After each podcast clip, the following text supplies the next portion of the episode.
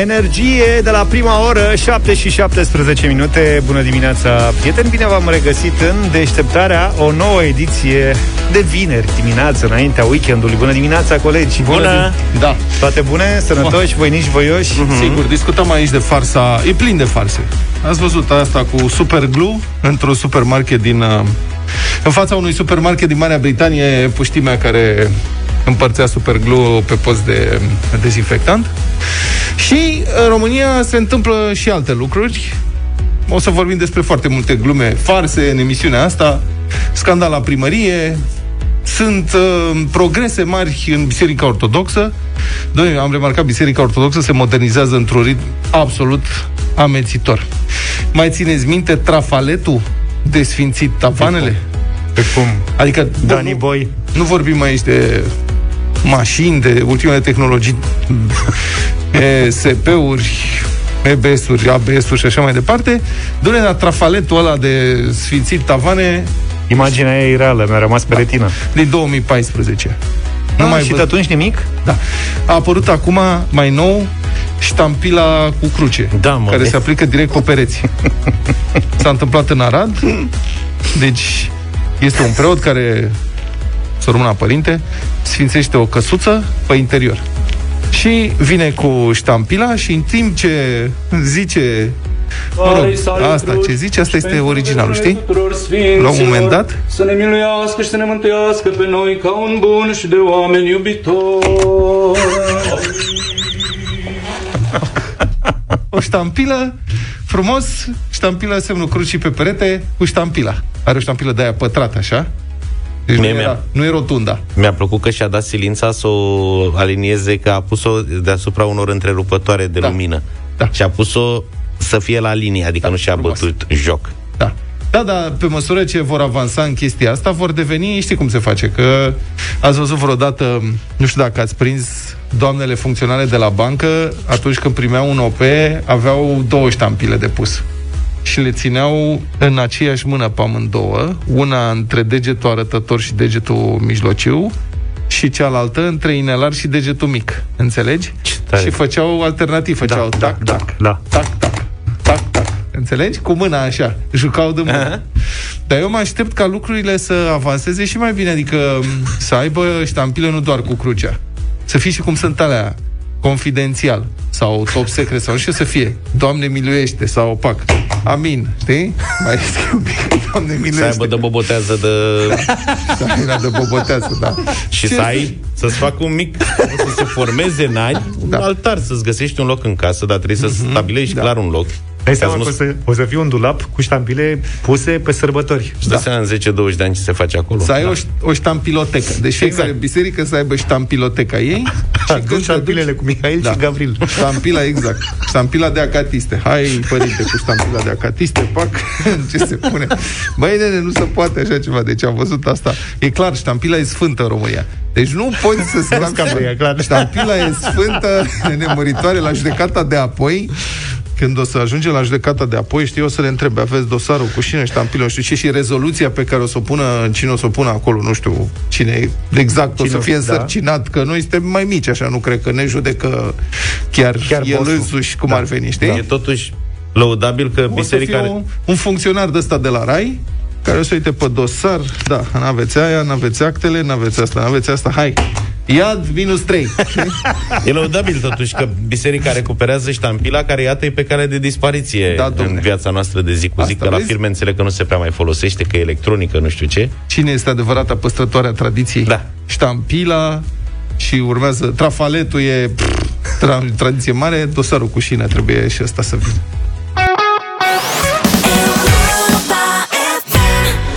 It's My Life de la Bon Jovi, super hit în deșteptarea la Europa FM. S-a făcut de 7 și 30 de minute. V-ați programat la vaccin? Uh, nu Pe ce m-am bază? programat că Că nu intrați în faza a doua, intrați în faza a treia. am văzut că s-au schimbat. S-a schimbat ordinul. Eu știu că toate mă rog, nu vreau să zic pe mai multe, dar ziariștii sunt uh, pe lista de persoane esențiale acolo. Oricum, în Da, faza a doua, s-a schimbat ordinul. ușor, ușor se adaugă tot felul de categorii. uh, Da, a crescut ordinul. Nu, Sincer, nu știu ce să fac. Eu am, văzut că mă Sincer. încad- eu am văzut că mă încadrez în faza a doua. La obezi. Nu la obezi. Am eu o afecțiune apare. despre care s-a menționat în toată perioada asta, că dacă o ai și capeți cumva și virusul, s-ar putea ca lucrurile să fie ceva mai complicate. Și am încercat, am tot încercat zilele astea să, pe lângă părinții mei, să mă programez și eu la, pe platforma Minune. Da. N-am deci, reușit. o să fac o precizare pentru rog. ascultătorii care acum au devenit foarte atenți. Zaf are o anumită afecțiune, a spus, nu vrea să intre în detalii și nici nu o să intrăm în detalii, dar el este îndreptățit să se vaccineze repede. Așa, domnule, E, e sănătos, e viu. Da, sunt bine, Asta- Asta... eu pot să trăiesc cu chestia asta, Da. da. doar că în Îi cazul în face care mă poftă de întâlnesc, mâncare, îi face poftă de mâncare, observ? în cazul în Așa care zic. mă întâlnesc cu COVID-19, Da. da. e posibil ca lucrurile să se complice și nu vrem deci... lucrul ăsta. Și noi l-am îndemnat să se vaccineze repede. Știi programul, mă? Da, n-am reușit pe platformă, pentru că pe platformă, deși am vorbit cu medicul de familie, care a menționat în nu știu ce sistem de sănătate că am problema respectivă și m-a asigurat că toate lucrurile se sincronizează, când ajung pe platformă îmi spune că nu sunt în baza de date. Eu înțeleg că sunt unii oameni care au reușit să se programeze pe platformă, mă uit înspre ei cu respectul cu care mă uitam la colegii care luau 10 în teza de la matematică. Să știi că poți să te uiți și la mine, mi-am programat părinții acolo, adică m-am platformă? descurc- pe platformă. Frate, n-am înțeles cum faci și luai și 10 la mate în școală? În liceu? Câteodată. Da, tot respectul, n-am înțeles niciodată cum se poate asta. Câteodată. Deci am reușit acolo, nu reușeam cu mine, știi cum e? Am reușit cu toată lumea, nu reușeam cu Așa. mine să fac chestia asta. Și până la urmă, ieri când am și auzit știrile că Mă, pe s-au platformă? suplimentat, că au venit vaccinuri noi și așa mai departe, Așa. și mă rog, suplimentare, am zis să sun la call center. Ah, ok. În primul Așa rând, poate oricine, mă. da, e o adevărată, adică e o adevărată performanță să prinzi telefonul ăla, da. să intri în așteptare cum ar veni, pentru Cât că ai îți spune, îți spune direct de câteva ori, de câteva zeci de ori, cred că mi-a spus, că sună ocupat, că nu pot să prind, că nu pot să stau pe Deci linia mai, respectivă. Mai întâi sună ocupat. Da. Ok. Okay. Îți spune că nu pot să...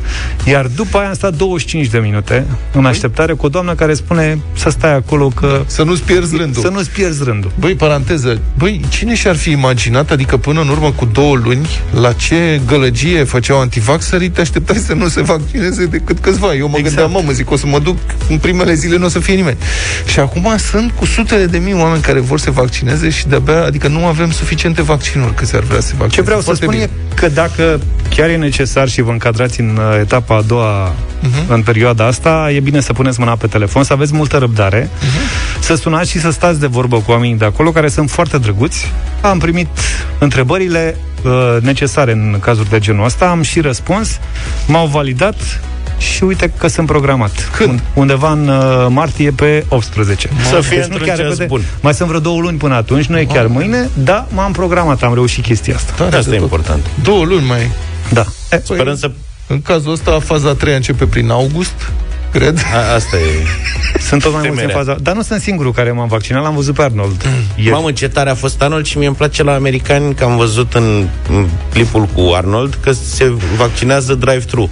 Drive-in. Adică treci cum e ca la asta Ca la cu Mac, mâncare, ca la, Mac, drive. KFC, da. Te oprești, vină o doamnă, ridici mâneca sau, mă rog, dacă o ai decupată, Ca va să tot mai râcă, bine. la Ți-a Arnold nu e făcut cazul. injecția și ai ras-o, adică durează Da. mai puțin de Ar- un minut toată afacerea. Am văzut și eu și Arnold a fost foarte mișto. A zis că el are încredere în medici, că el se pricepe la mușchi. Și să dea sfaturi cu mușchii, poate el, dar în rest, dacă are nevoie de sfaturi medicale, vorbește cu medici. Da, și îndeamnă pe oameni să nu mai creadă tot ce citesc pe Facebook uh, scris de unul sau de altul, ci să creadă în lumea medicală și în specialiștii din lumea medicală, pentru că și în lumea medicală nu toată lumea se pricepe la Mhm. epidemii și la vaccinuri. Păi eu m-am mai liniștit când văd uh, câți oameni vor să se vaccineze, m-am mai liniștit cu chestia asta, cu să nu mai credem tot ce scriu unii pe Facebook. Am senzația că sunt câțiva care au conturi multiple și fac o grămadă de gălăgie. Știi cum e când scapi un lighean pe scări? Mamă, zici că se prăbușește blocul. Dar este o bucată de tablă care face multă gălăgie că se rostogolește pe scări. Așa am senzația că este și cu uh, băieții ăștia care cred că li se injectează chipuri și 5G prin vaccin. Într-adevăr, acolo e Și de fapt lumea raționează foarte bine, adică oamenii se amuză, citesc, mai vorbesc la o cafea, dar oamenii știu, băi, a, mă, mergem. aia cu 5G-ul și cu SF-urile, într-adevăr, se adresează unui public mai restrâns. În schimb, sunt mulți oameni care au dubii Da, în asta privința eficacității vaccinului și sunt alt gen de teorii acolo. Așa e, nu, sunt, sunt și întrebări legitime. Or- Orice, va- un vaccin este un medicament. Și Evident. trebuie să știi când iei un medicament, să înțelegi efectele adverse, eficacitatea, să vezi dacă are efecte secundare. Adică este evident că trebuie, trebuie să-ți pui unele întrebări și să încerci să te lămurești. Dar te lămurești și vorbind cu specialiști, oameni care sunt în domeniul respectiv. Nu cu zugravi. Că zugravii tot respectul, dar cu zugravi vorbești ca să te învețe cum se zugrăvește dacă vrei să faci asta. Da, dar să fac o analiză Altfel. completă și despre vaccin, să știi. Dacă, Mă scuzați, la nu, tot cerere. respect. Am zis zugrav, puteam Da. să spun orice meserie. Da, da, adică, da, da.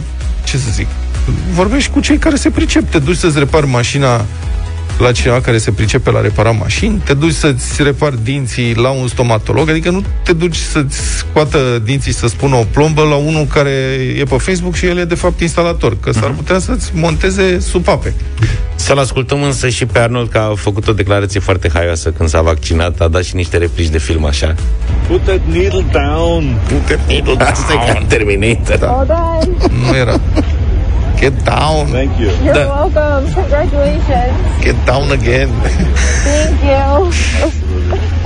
Și fii atent că acum face All right, I just got my vaccine, and I will recommend it to anyone and everyone. Come with me if you want to live. Bă, dar îmi place cum pune Vino- accentul pe live. Băi, da. vino cu mine dacă vrei să trăiești. Băi, de câți ani, câți ani are și Arnold și de câți ani trăiește în America? 71 picare. Da. Băi, el încă, deci după 50 de ani tot are accentul la austriac al lui sau nemțesc sau ce. Eu cred că și, se- îl și conservă. Da, Zici da, tu? da. Da. Cumva. Dar oare cum Categoric. e să trăiești în replicile tale din filme? Adică, Cred că e fain. Da, Adică nu crezi că, cred e cum sunt moșuleții aia care au câteva bancuri notate pe hârtiuță și se mai uită așa în palmă din când în când când vor să fie funny? Deși câteodată s-ar putea să fie plictisitor. Știi, îl prinzi într-o zi de aia de n-are chef. Eu l-am mai tot văzut pe Arnold și când a fost guvernator și a păstrat în permanență, are și un, un simț al umorului la care nu te-ai fi așteptat din partea unui culturist de origine austro-germană. Dacă când a plecat de la drive-in a zis asta la vista, baby? Pe asta, de asta era de sau I'll be back. Asta era de spus. Da. Bivacul, rapel. Bine, asta e povestea noastră, una peste alta, dacă aveți nevoie, ca să revenim la subiectul principal, dacă aveți nevoie, considerați că aveți nevoie de vaccin și vă încadrați în uh, categoriile necesare, puneți mâna pe telefon și uh, sunați, nu vă fie frică. Uh, Oamenii sunt foarte preocupați de ce bagă în ei cu vaccinul ăsta, uh-huh. în condițiile în care noi toți înghițim o grămadă de lucruri sau o băgăm în plămâni. Eu sunt curios câți dintre cei care sunt super îngrijorați de ce ar putea să aibă vaccinul în el sunt și fumători în același timp. Adică aia nu îi îngrijorează? Sau ce fel de apă beau? Că oamenii... Asta cu apa de băut... Mă rog, în România, în mod legal, dacă e apă de la robinet, adică trebuie să fie potabilă, eu așa știu. În așa România- este apă potabilă. Dar nu În există... București este. Da, în România nu cred că există vreo localitate. Există vreo localitate în România unde primăria spune apa de, apa de la robinet nu este potabilă, nu o beți? Nu cred că există. Ba da, așa la ceva. mare. La mare eu știu sigur că nu scrie n-ai voie la hotel să bei apă. Adică N-am n-ai văzut, voie. E n-am contra- văzut în niciun hotel asta. Am băut eu odată, are un gust e oribil. Nu, una este care gust. A, la în modul că mori dacă bei, nu, asta nu, dacă e potabilă sau nu. Dacă Adică încă ai gust, e bine. de sunt locuri, dacă te duci pe la benzinării, la toaletele de la benzinării. Aia probabil că au un puț acolo ca să aibă Mhm. apă și că sunt, un, multe din ele sunt în câmp. Și scrie, apa nu este potabilă.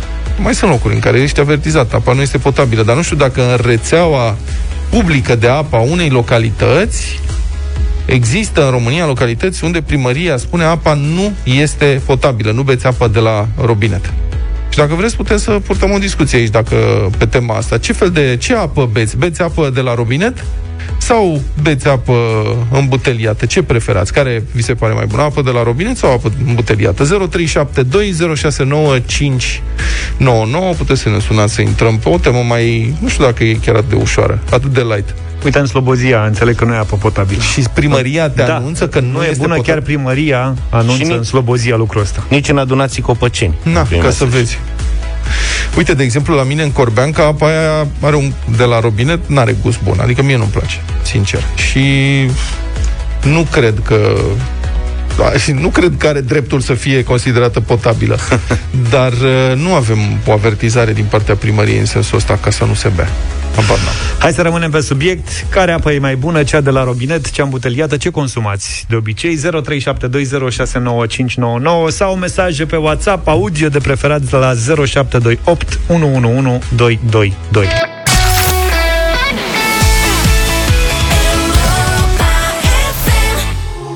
Ce apă beți de la robinet? Apă îmbuteliată? Ce alegeți? Ce preferați? O mulțime de mesaje, o mulțime de terapeluri telefonice. Hai să le luăm uh, pe rând. Uite mesajele pentru început. Bună dimineața, dragilor! Mihail sunt. În uh, orașul voluntari, apa este insuportabilă că te strici la stomac. Ia uzi. Vă doresc numai bine și domnul Pandele să încerce să rezolve problema. Vă mulțumesc! Păi, poate așa se fac depuneri de fier în formă de sârmă. Haide, mai departe. Noi de când ne-am instalat uh, la robinetul din bucătărie un kit cu trei filtre, nu mai avem nicio problemă. Apa e foarte bună și cu ocazia asta am scăpat și de cumpărat uh, bidoane de apă plată. Avi din Constanța. Trei filtre, auzi? Da, mă gândesc și eu la chestia asta cu filtrare. Da? Trebuie să găsești filtre de-astea care îți opresc metalele grele. E mai Am o cană filtrantă. Sunt fel Da. de fel de filtre. Am filtrul la frigider și beau apă de acolo. Dar sunt Duc abia apă de la frigider. fel de fel de soluții. Fel de fel de. Bună dimineața, vă ascult din gura Șuții, județul Dâmbovița, numele meu este Aurelia și ce să vă spun, apa de aici de la robinet este cu foarte mult carcar, ruginită, etc. Nu mai zic verde câteodată. Verde. Pot să spun doar atât. Nu există nicio avertizare că apa potabilă de aici, apa care curge la robinet, nu este potabilă. O fi St. Patrick Day în fiecare zi acolo, de asta e verde. Da, băi, să știi că eu așa am început să beau apă îmbuteliată. Știi, am intrat la bănuiel după ce odată de două ori pe uh, rob- mățeava aia de apă rece a curs apă de diverse culori. Și odată de două. Și dacă vezi cum arată o țeavă de asta în secțiune, Îți trece. folosită 10 ani, te gândești de două ori înainte să mai bei de la robinet. Bună ziua! Noi consumăm apă Kangen de la filtru cu pH ridicat 8.5, 9.0 sau 9.5. Aici cu Am o pH-ul. întreagă, da, e o Care e cu dezbatere. pH-ul, mă? E o, ne- e o treabă cu pH-ul. A, a, a încercat odată un prieten să-mi explice, n-am reușit să țin pasul, e ceva cu alcalinitatea apei, nu știu cum, pentru organism. Și sunt niște filtre care costă foarte mulți bani, de ordinul sutelor miilor de euro. Sunt venite de prin A, asta Corea, e, de asta nu e știu cu unde. apă alcalină, nu? Da, Aia, cu apă alcalină. Deci apa alcalină, cum a zis, că... Deci pH-ul uh, normal e 7, cred că 7, 7,5, nu da, știu, pe acolo. da. Și apa alcalină are un grad... uh, 8,5, nu, da. ceva de genul Când ăsta. ajunge în stomac, în stomac e un grad de aciditate atât de mare încât apa aia alcalină nu are niciun efect. Da, dar oamenii cred în asta și sunt destul de mulți. Sunt convins că cred, poți să crezi în orice, dar asta nu înseamnă că are și efect științific. Bună dimineața, Cristian este numele meu și din punctul meu de vedere prefer apa de la o stație de tratare unde este controlată, verificată și clorinată după norme decât o apă ținută într-un depozit la temperaturi diferite în ambalaje de plastic. Mulțumesc! Are și el dreptate. Sunt, da. Sunt oameni care nu, nu... Sunt oameni cărora nu li se pare ok să depozitezi lichide de băut în recipiente de plastic. Și au o perioade motivele foarte lor. mari. Da. De multe ori. La Zalău, iar, apă îmbuteliată de la robinet, stai pe budă. Bună dimineața! Am locuit în Constanța un an jumate. Acolo, după trei căni de apă, este recomandat să iei o jumătate de leguriță de calgon ca să-ți curețe calcarul de pe instalație. Are foarte mult calcar apa aia de acolo. O zi bună, Ionuț! Mulțumim, Ionuț. Ionuț, bravo. La 0372069599 l-am întâlnit pe Cristian. Bună dimineața! Salut! Salut, Cristian. Bună dimineața! Să trăiești. Eu sunt din Brașov, acum mă aflu la Roman. Da. Auzind ce spuneți, eu acasă beau apă, stau în schiei, din uh, spatele casei, de la izvor sau de la noi, de la rețea, aia e la fel de bună, la Crucea Dreptății, cum se spune în spate, sau Deci e un- în Valea ei, Deci e un izvor unde acolo. vin, unde vin, da, e izvor, unde vin foarte mulți brașoveni cu bidoane Mhm. Să ia apă. Dar cum vă asigurați? Dar, Bun, am înțeles. chiar Știu acum- că sunt, stai puțin, știu că sunt niște locuri în care, mă rog, sunt izvoare de astea amenajate. Cum vă asigurați că totuși apa aia este de calitate? Adică se fac analize la ea sau? Vin cei de la analize și fac, bineînțeles, Periodic, ah, ok. da, Ești sigur? Da. Adică se afișează undeva rezultatele astea sau vă informează cumva? Întrebarea e da, serioasă. da, da, sigur, sigur că da. Chiar uh, de acolo, de la noi din schie, e cineva care lucrează la un laborator și vine el și face. Dar vreau, vis-a-vis de astea, aici la Roman, sunt la un depozit, nu spun numere, să fac reclamă, uh, șofer de camion și hai să beau apă. Și, bineînțeles, că scrie la ei la baie, apa Nu e potabil. nu este potabilă. Da, este probabil. un uh, mare depozit logistic de, de supermarketuri în roman, mai mult nu zic.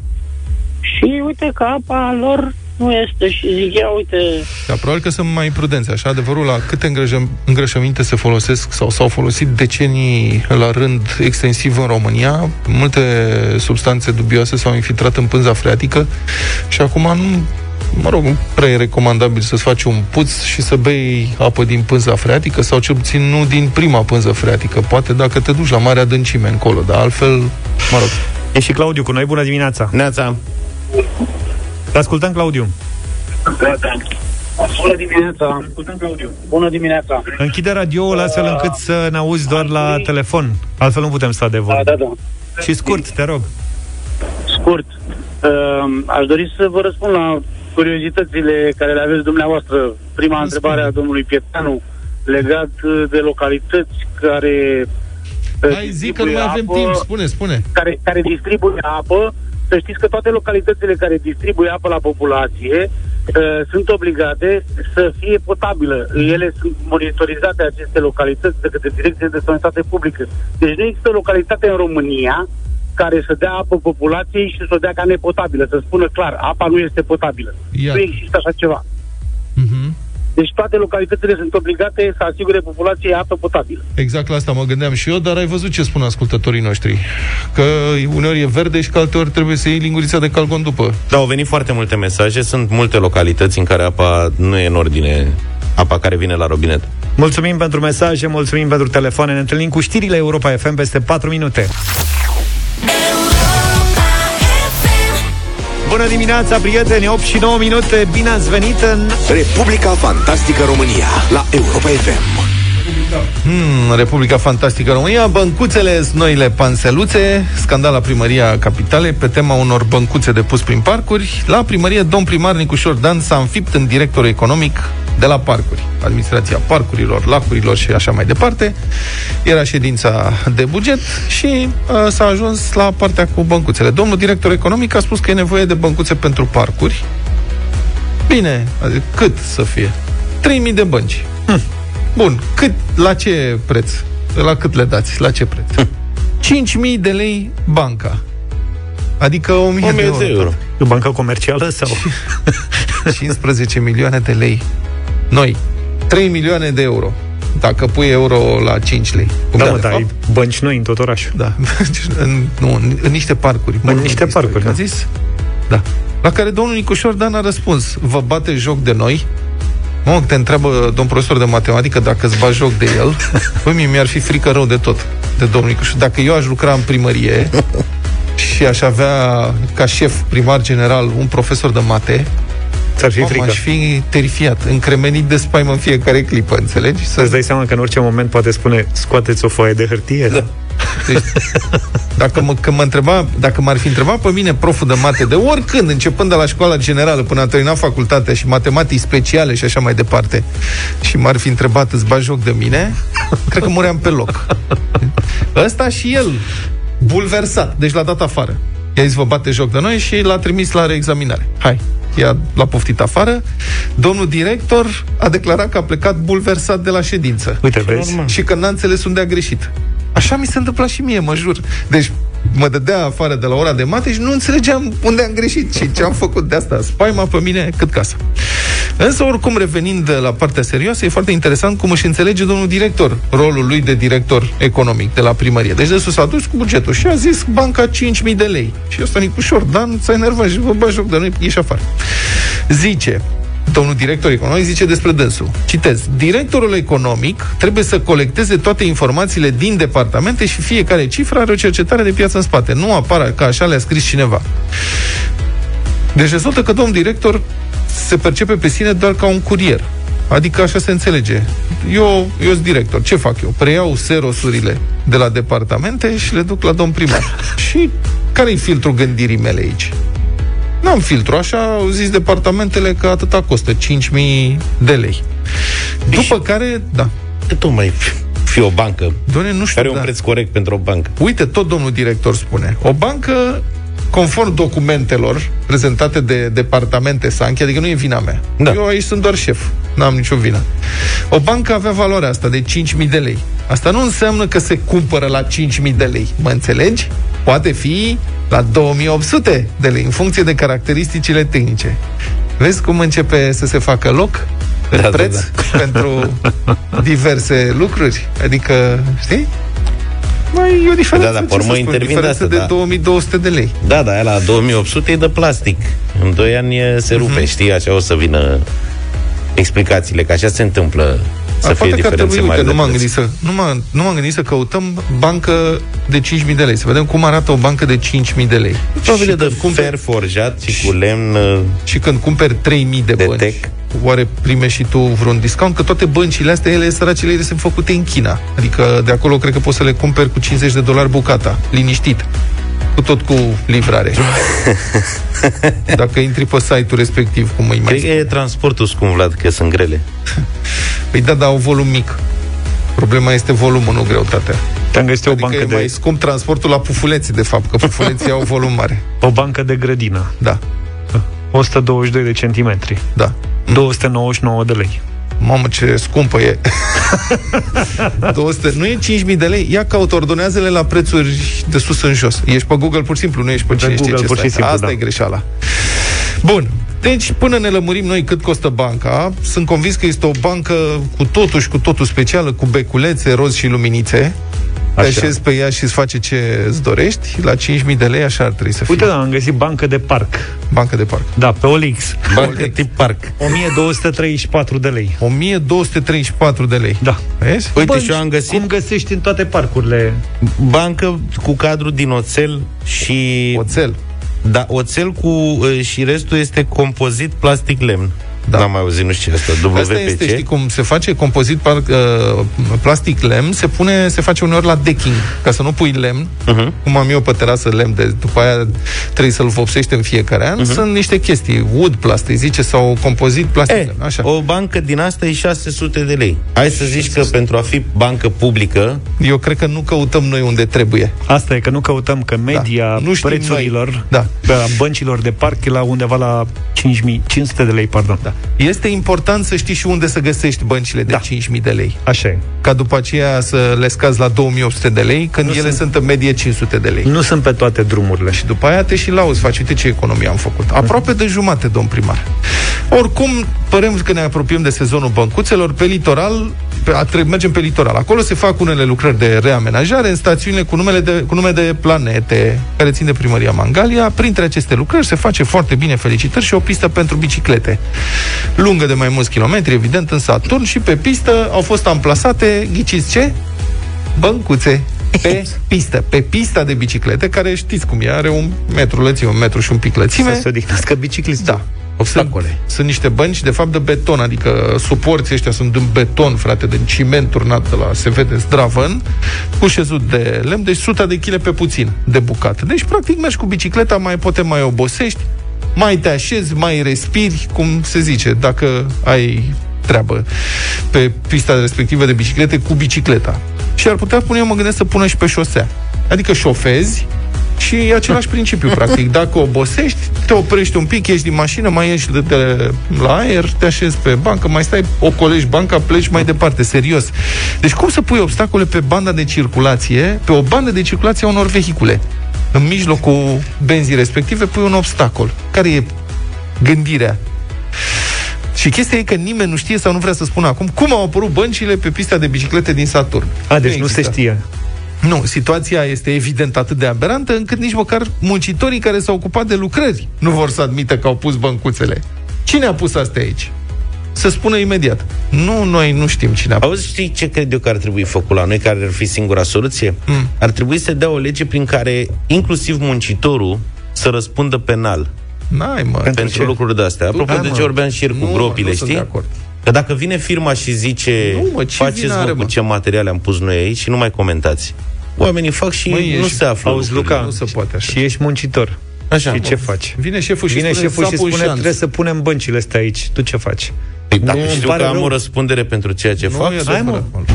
Nu e adevărat, Luca. Hai, mă, Ești pe ce de naiba? afară. Vine domnul inginer. Păi domnul inginer e una, domnul muncitor e altceva. Vine domnul inginer, spune șan, sapă șanțul ăsta de aici, aici. De ce? Pentru că așa e proiectul ăla, m-a întrebat, tu sapă. Și sap, tată, ce? Nu, eu nu sunt de acord, domnul inginer. Adică, asta e treaba lui. Eu... Serios. Aveți dreptate. Bun, edilii la Mangalia dau din colț în colț. Sigur, cum să explici povestea asta cu Scuze-mă, pentru câteva zeci de secunde, muncitorii din întreaga țară Da, au au, fost avut îngrijorați. emoții. Luca este eroul nostru. De fapt, nu, Luca este dușmanul nostru. Da, Deci, da, da. Deci, viceprimarul încearcă o ieșire de panică. Întrebat de la prins reporterul de la ProTV și zice că băncile ar fi fost montate temporar. Doar ca să se vadă cum o să arate. Să vedem cum dă. Da, mă, exact, exact, citez. Ele, efectiv, insistă domnul viceprimar, sunt mobile acum. Sunt luate de 2 ani și se pun acolo unde trebuie. Cel mai târziu, în luna iunie, vrem să lansăm proiectul așa cum trebuie. Deci, acum e doar... O să vedem atunci cum o să fie. Facem frumos a- atunci. Acum e doar așa, mă înțelegeți, de probă. Să vedem cum se vede greșit. Dar mai întâi va trebui să ne asigurăm că și calitatea și execuția trebuie să fie așa cum a prevăzut proiectul inițial, spune viceprimarul din Mangalia, citat de ProTV.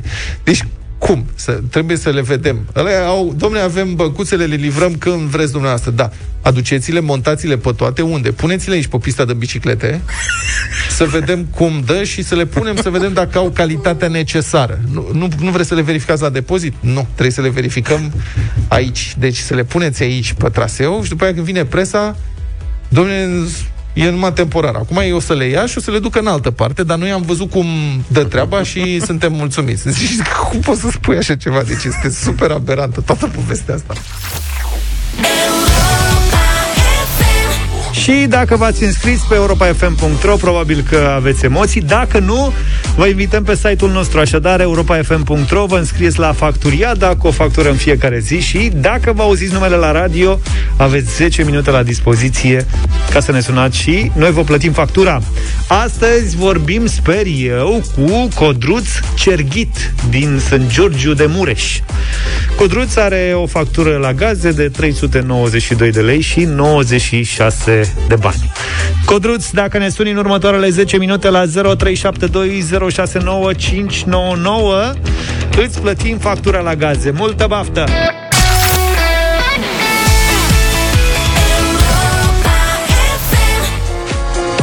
Someone You Love Louis Capaldi a fost în deșteptarea 8 și 37 de minute. De puțin timp a început construirea unei noi stații de metrou în București, desigur. Sigur, așteptăm ziua în care o să dăm uh, știrea asta din Cluj sau din Timișoara. Mai țineți de domnul Rob? Da, corect. Bun. Dar stai liniștit că o să dureze și în București ceva vreme până o să spui că e gata. Revenind, e o prelungire a magistralei 2. Viitoarea stație se află în Bercel, lângă șoseaua de centura capitalei. Pe lângă stația de metrou propriu-zisă, va exista și o parcare cu peste 500 de locuri.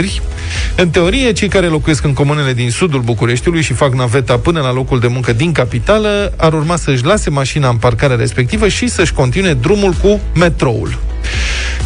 Sună foarte frumos, este o idee bună, nimic de spus. Soluții de acest fel au fost aplicate cu succes în multe orașe europene și în București există deja o astfel de parcare, dacă ați uitat, construită pe același principiu. Se află în nordul capitalei, partea stației de metrou Străulești, dar nu interesează pe nimeni în condițiile în care toată lumea își lasă mașinile pe străzile din jurul acestei parcări. Cam la orice oră ați ajunge, sunt șanse mari să numărați mașinile din parcare pe degetele de la mâini. 10-12 mașini într-o parcare de sute de locuri. În prezent, gradul mediu de ocupare nu sare de 5% în condițiile în care pe oră parcarea acolo costă 50 de bani. 50 de bani pe oră. Victor Marin a fost acolo și a pus câteva întrebări.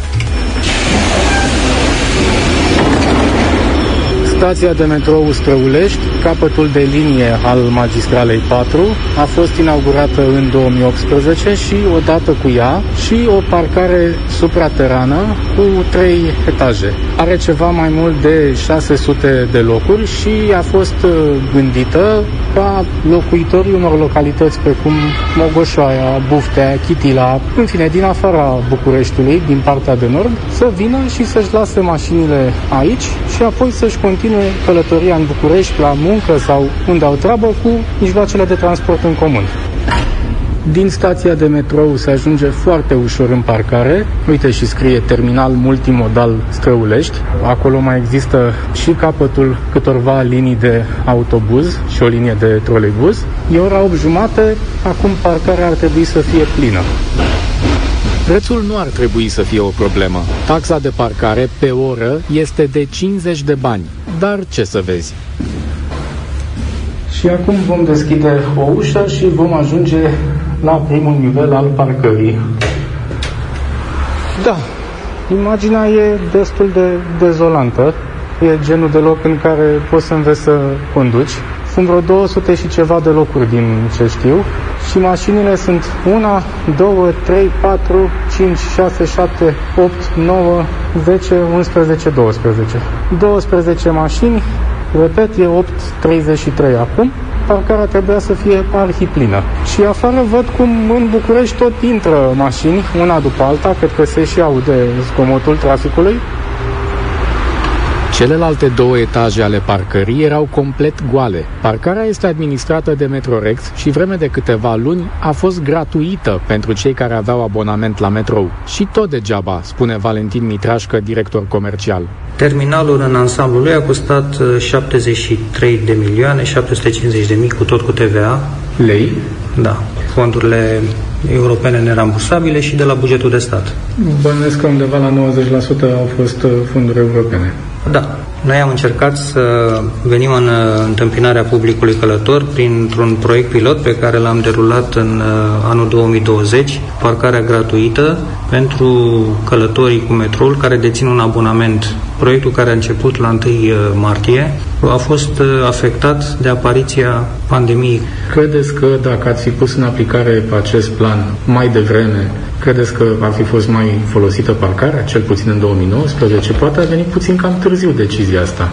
Nu este o decizie luată târziu. uh, Oricum, uh, prețurile sunt cele mai mici de pe toată piața Calculele au fost făcute pentru o ocupare 70%, de estimările inițiale. Lucrurile nu s-au întâmplat așa. În prima fază nu era așa bine mediatizat, să spunem, existența acestui terminal.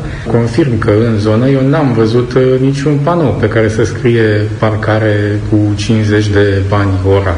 Am avut uh, un meș afișat pe fațada terminalului pe perioada derulării proiectului, dar într-adevăr uh, construcția este așezată ușor în lateralul bulevardului.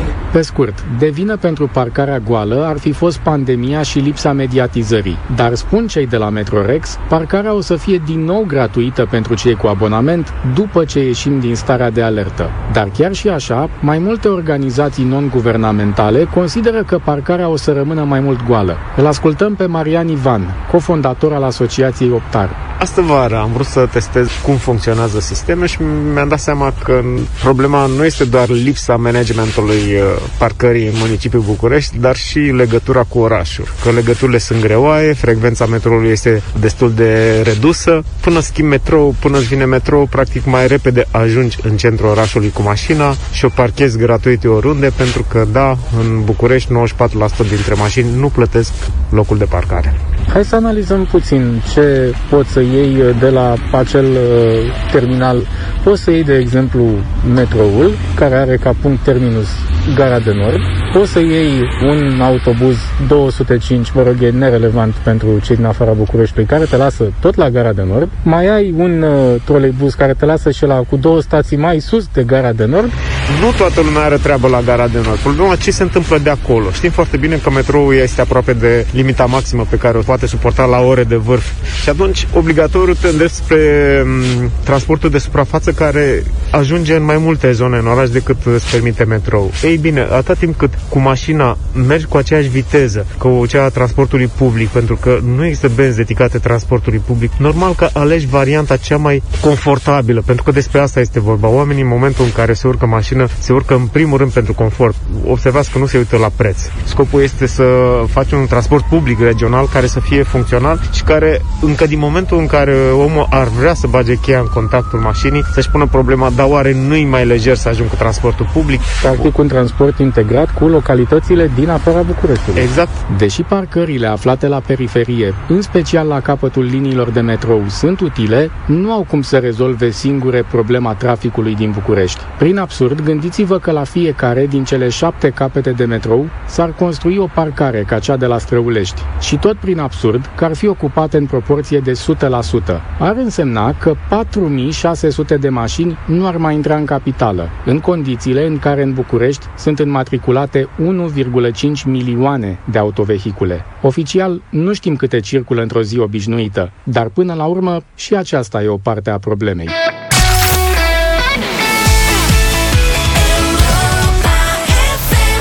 Spin Doctors to Princes Ne apropiem de ora 9 Despre uh, pașaportul de vaccinare european împotriva COVID și Spania susține acum uh, hotărât ideea. Iată ce declară ministrul de externe al Spaniei. Citez, ne îndreptăm inevitabil spre un certificat de vaccinare. Va fi un element foarte important pentru garantarea reluării în siguranță a mobilității. Și ministrul de externe al Spaniei uh, consideră că emiterea unui astfel de document ar trebui coordonată la nivel european sau chiar mondial. Adăugând că un certificat de vaccinare le-ar permite oamenilor să, să călătorească, așa cum se întâmplă acum cu testele PCR. Uh-huh. Nu mai reiau ce a declarat prim-ministrul uh, Greciei, știți că se discută la nivel european. Ungaria va introduce curând un așa numit card de vaccinat. Cardul acesta va fi acordat însă nu doar persoanelor care s-au vaccinat, ci și acelora care au trecut prin infecție și sunt protejați de anticorpi. Deci este un card de imunizat. De fapt, cu unele facilități, interdicția de ieșire după ora 20 nu se mai justifică în cazul celor care vor avea cardul respectiv, a declarat un ministru al guvernului ungar. În Israel, toți israelienii care au primit cele două doze de vaccin, Israelul conduce în această cursă a vaccinării, uh-huh. um, deci toți israelienii se vor, care s-au vaccinat se vor putea înregistra online pentru a primi un pașaport verde, care le va permite să călătorească fără să mai fie nevoit să stea în carantină la revenirea în Israel.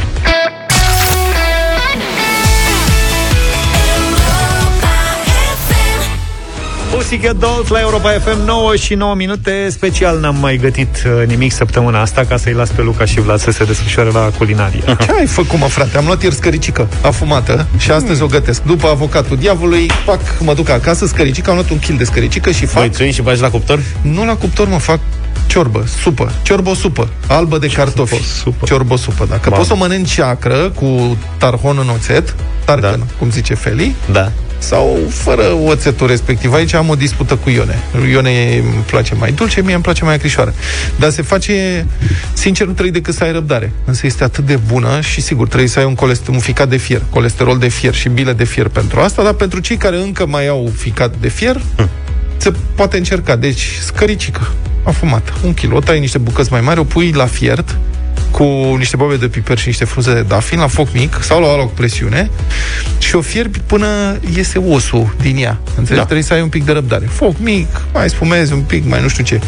Și separat te pregătești să faci um, um, iei niște legume, morcov, țelină, păstârnac, da? Le tai Da, la mărunțel. supă. Ție ți-am adus uh, niște untură de mangalița frumos. Adevărat mi-a adus. Le călești pe astea și uh, scoți carnea, păstrezi apa în care a fiert, evident, scăricica, scoți frumos cu o spumieră, scoți cărnița afară, uh-huh. arunci oasele uh-huh. și carnea respectivă o călești și pe ea cu legumelele. Mă înțelegi? Deci separat călești legumele și pui și carnea asta care a fiert acolo, ca să dea tot gustul ăla minunat. Amestecul pui înapoi în oală, dai în clocot și te pregătești de final. Finalul este așa, iei ouă, ouă, și păstrezi doar gărbenușurile și le amesteci în smântână. Acum eu o să vă spun așa în mare niște cantități. Deci la o oală de vreo 7 litri de ciorbă, 5 gălbenușuri de ou și 400 de grame de făină, uh, de smântână, Smântână. mă scuzați. Deci 4-500 de grame de smântână. 7 litri de ciorbă faci? Da. Să ne aduci și nouă câte 2 Nu. litri. Nu, că se mănâncă. Deci, ai făcut treaba asta. Și după aceea trebuie să temperezi, cum, za, fii atent. Deci trebuie să temperezi. Da, da, da. Amestec Hai cu că des- să nu te enervezi. Da, amestec cu desmântână cu ou, iei câte un polonic uh, din ciorba aia caldă, fierbinte cum ar fi, și pui un pic în smântână amestecată cu ouă și amesteci acolo, astfel încât să ridici încet, încet temperatura amestecului, că dacă pui smântâna rece în ciorba fierbinte, S-a terminat. se brânzește, arată nașpa. E comestibil în continuare, îți garantez că am încercat. Dar când mai înveți, faci treaba asta și după aceea amesteci uh, totul și pui la final tarhon, obligatoriu. Tarhon, dacă ești uh, pe varianta originală, tarhon murat în oțet, cu oțet. Asta e clar rețeta ardelenească. Da. Și mănânci cu pită a, și cartofi, evident. Deci, între legumele alea, n-am mai zis, da? Car- legumele obișnuite pentru ciorbă plus Da, da, da. cartofi, da? Și mănânci cu pită și cu un ștampăl de m, țuică sau palincă și te culci. Vă fac și eu o recomandare uh, scurtă, dacă nu aveți răbdare să gătiți în weekendul ăsta uh, o asemenea supă care ia ceva timp, luați o pastramă de oaie. Pastramă de oaie. Da. Că uite, mâine, poi mine trece iarna și trece vremea rețetei mele de pastramă. Noi de obicei facem pastrama de oaie la grătar. E asta e o rețetă pe care am învățat-o de la prietenul meu Mihai și am făcut-o deja de câteva ori. Deci e un kilogram de pastramă, îl pui într-un vas de iena și îl dai la cuptor la 180-190 de grade. Așa, atât? Vreo, da, fără să-i mai pui absolut nimic. Și lași vreo 20 de minute să iasă un pic apa din ea. Ok. După care o acoperi cu vin roșu. E un vin roșu de la de 10-15 lei Serios? și acoperi carnea cu vin și o lași la cuptor la 130-140 de grade vreo 5 ore. Piper, foi de dafi. Nimic. Pe are ea, că e A, pastramă. sună. Nimic? Pastrama are tot ce Ok. trebuie, toate mirodenile. Bine. Și deci la foc mic pitic, 3, 4, 5 ore, depinde și de pastramă. Dacă e de berbecuț, mai spre 3 ore, dacă e de oaie, mai spre 5. Ok. Da? Cu și o să acoperi, scadă... presupun, cu acoperi. Da, vasul de iena acoperit. Ok. Și o să scadă vinul ăla, o să fac un susuleț așa mic de pitic, iar carnea aia va deveni brună, brună spre negru așa. Da. Bă, Dar Dar tai feliuțe subțiri. cu o mămăligă cu brânză, nu poți să o tai că se fărâmă, se face, e ceva, se topește. Ok. Și cu o mămăligă cu brânză și smântână și o ceapă de apă roșie Și un ștampăl de țuică sau și palincă. un ștampăl clar. mănânci și plângi, mănânci. Aoleu, frate. Mulțumim, uh, colegi. O să fac și eu niște cașcaval pane. Dacă vreți, vă spun săptămâna viitoare rețeta mea favorită.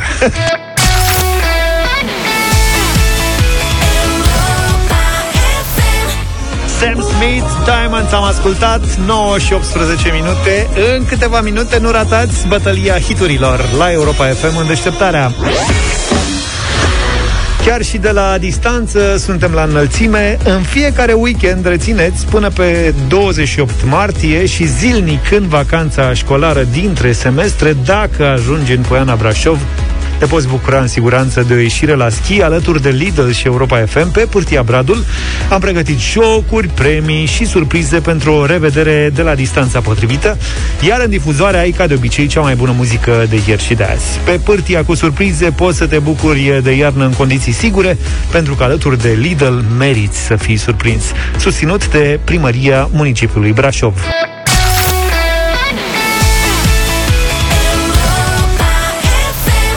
Acum că ai făcut, uh, Vlad, uh, senzație cu ciorbosupa, ar trebui să faci senzație sau să facem senzație și Facem cu bătălia împreună. hiturilor. Ne-am întors la muzică pentru voi, 9 și 21 de minute. Vlad, uh, ai câștigat ieri, dai Da. tonul azi. Eu vă propun o piesă foarte, foarte frumoasă pe care, mă rog, am mai propus-o, cred, odată a câștigat uh, mișto. M-am întrebat întotdeauna de ce Dumnezeului n-a intrat în playlistul Europa FM. Mai fac o încercare. One Headlight, The Wallflowers. With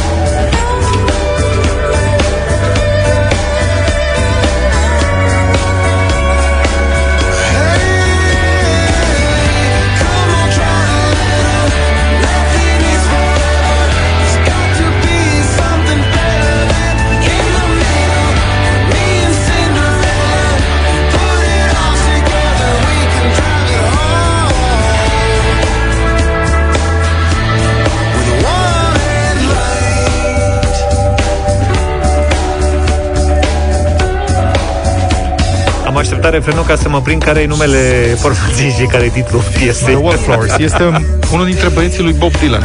Da, da, da, da, da știm cine e. Am, am vrut să exagerez un pic. Okay. Uh, m-am gândit cu ce să combat eu piesa asta, cu ce să combat, cu ceva super, super, super cunoscut uh, și difuzat de Europa FM.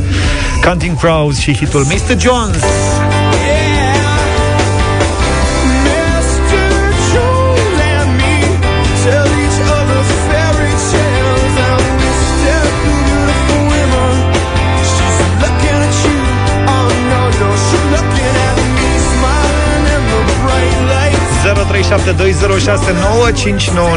Aveți două variante până acum, urmează și a treia. Dar stați, nu vă grăbiți să votați Că am și eu o super piesă Vlad, ne-am săturat de nepotisme în țara asta Nu mai veni și tu cu băieții lui Bob Dylan Eu am un băiat care Băiatul nimă, un băiat modest Băiat de băiat dar care are uh, o piesă care făcea foarte mare vâlvă, mai ales în rândul fetelor când eram eu adolescent. Trupa se numește Savage Garden, iar piesa To the Moon and Back.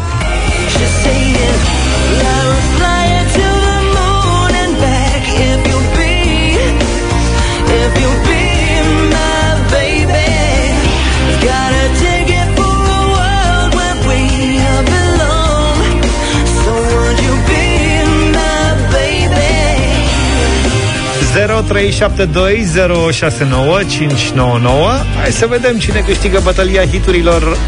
Ediție de weekend. Mihaela, bună dimineața! Bună! Bună dimineața cu Luca! Bună dimineața Mulțumesc Mihaela! Mergem cu Luca. Alin, bună dimineața! Salut, salut. Alin Bună, salut, salut! Jos cu nepotismele! Votez cu Vlad! Mulțumesc foarte mult! Petre, ești în direct. Salut Bine Petre! venit. Salut! Bună dimineața, băieți, dimineața asta o să fiu mai scurt. Mergem cu, cu Luca. Cu Luca, Mulțumesc. mulțumim. Andrei, bună dimineața Salut Andrei Salut Bună dimineața! Să trăiești Te rog, cu cine votezi? Trebuie să Nu știa? mă scap de delay-ul ăsta. Uh, Jacob Dylan. Da, mulțumesc foarte mult. Eu te știi și cum îl cheamă. Ce- Jacob ce Dylan. voturi ai? Ai trei deja? Nu, două voturi eu, două voturi Luca. Două voturi. The Wallflowers, One Headlight. Am înțeles uh, Alina, bună dimineața Bună, Bună Alina Bună dimineața Bonjour. If you be my baby E vineri astăzi Am înțeles To the Deci- moon and back Cu E cine? minunată Cu Savage Garden, cu Luca Ah, Savage Garden. Garden, gata, Da. domnule, a câștigat Luca, e extraordinar, Savage Garden, bravo. Până la Mulțumesc. lună și înapoi. O dedic tuturor ascultătoarelor Europa FM Că e o piesă pentru doamne așa Mulțumim. She's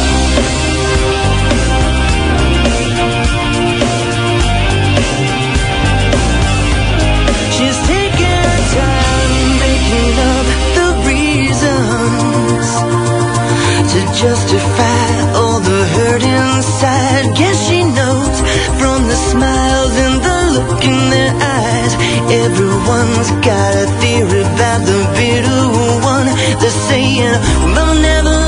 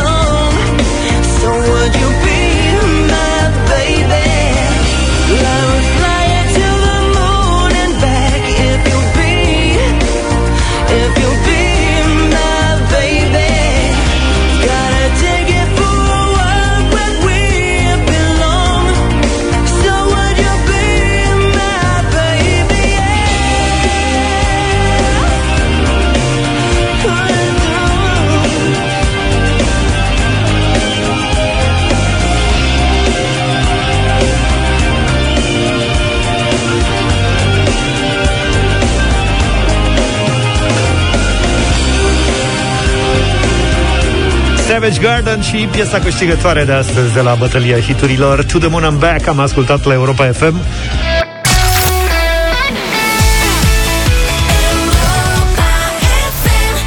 și 35 Mie, mașinile electrice sunt din ce în ce mai populare și în România. În ciuda limitărilor acestei tehnologii, deocamdată încă durează mult să încarci o mașină electrică, încă ai probleme cu autonomia, adică una e ce scrie acolo când o cumperi, alta e în condiții reale. Dacă e frig, scade autonomia greu de tot, uh, imediat. Repede. Uh, scade repede. Acum, mă rog, visul de aur este să apară o baterie cu capacitate mai mare și care să fie încărcată foarte repede. Și o companie din Israel a reușit să producă, anunță, prima baterie pentru mașini electrice care se poate încărca complet în numai 5 minute. La cămă de aici, baterie de ceas. Nu, e o baterie făcută pe linie standard de producție, nu e vreun experiment de laborator și um, spun că intră în are costuri de producție rezonabile și, cum spuneam, ăsta e visul de aur. Adică încărcarea să dureze cât durează să faci un plin de benzină. Da. Și autonomia să fie comparabilă cu mașinile cu motor cu ardere internă. Adică, nu știu, 5-600 de kilometri, 400 de Măcar 4, da. mașină. Hai, și iată, se, se apropie. Totuși mai e nevoie de încă ceva, e nevoie de infrastructură de transport energetic și de producție energetică, dar și de transport, ca să faci fezabil și convenabil nou sistem cu vehicule electrice. Adică dacă acum ar avea, să zicem, jumătate dintre oameni ar avea mașini electrice, nu ar avea cum să le alimenteze. Uh-huh. Tehnic. Nu există capacitate de transport pentru un necesar atât de mare de energie electrică. Adică una e să sapi o groapă în pământ ca să depozitezi niște carburant, faci un rezervor subteran, după care montezi câteva pompe deasupra și îi spui benzinărie, dar cu totul altceva să pui stații de încărcare de mare putere pentru mașini electrice. Adică trebuie să existe și capacități de producție și de transport pentru această energie, că nu merge la priza din sufragerie în 5 minute. E, trebuie nu, curent normal. mare. Prelungitoare de sus de la 8. păi asta nu înțeleg. Nu, N-ai înțeles. Deci nu, Nu, stă- ideea e că n-ai- da, n-ai puterea, n-ai Da, am înțeles. amperajul respectiv ca să încarci. Alea sunt stații speciale. Alea. Sar siguranțele. Da, am bre, înțeles asta. Dacă dai drumul și la aer condiționat și mai pui și un aspirator, Domne, nu pune mașina în spălat că încarc mașina autoturism. Deci, pe, pentru domnul Zafiu, mai durează puțin. Asta este treaba, mai trebuie eu mi-am luat investit. prelungitor, nu mi-am luat mașină, dar prelungitor am să fie anunț de la, la intrarea în bloc. Vă rugăm, nu spălați.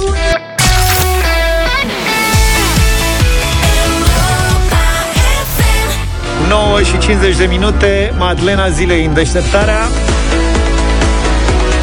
Azi, dar în 1960 s-a născut solistul și liderul trupei In Excess, Michael Hutchins.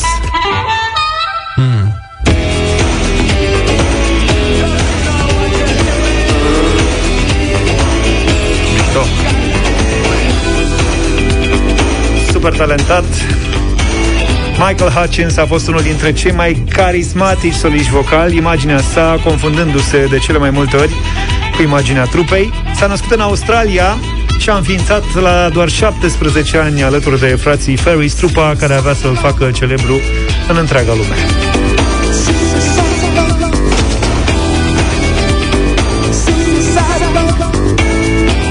Început cântau prin uh, cluburi și baruri, dar au avut noroc atunci când Midnight Oil și-au luat cu ei într-un turneu în 1979, succesul venind mult mai târziu, în 1987, după lansarea albumului Kick LP, care conține hiturile Never Tears Apart, Devil Inside și New Sensation.